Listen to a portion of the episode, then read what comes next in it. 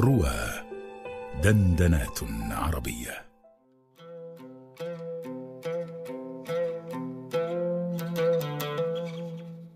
متى نعتاد الصمت؟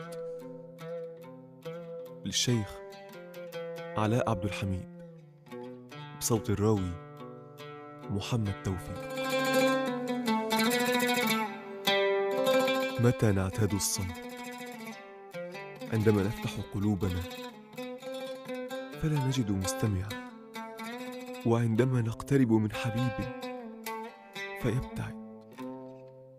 عندما نشعر أن كلامنا لا يفهم وإن فهم لا يصدق كل منا يبحث عن مساحة أمان يتعرى فيها ويبث فيها اسراره فإن وجدها ثم فقدها عاد أشد صمتا وأكثر حذرا.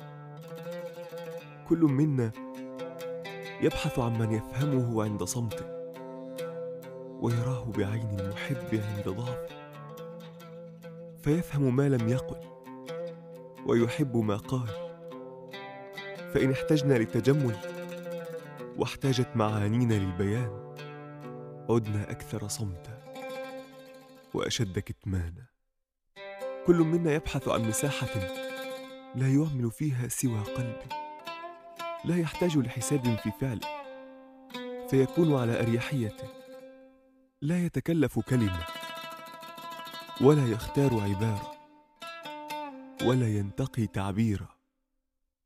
فعندما نشعر أن كلماتنا صارت محسوبة واختياراتنا صارت معدودة فإننا نؤثر الصمت.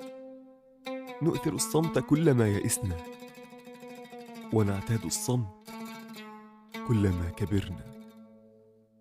وبين كلام لم نبح به ومعان زويت في جدار القلب. تفتر المعاني ويبتعد القريب وتدب الوحدة.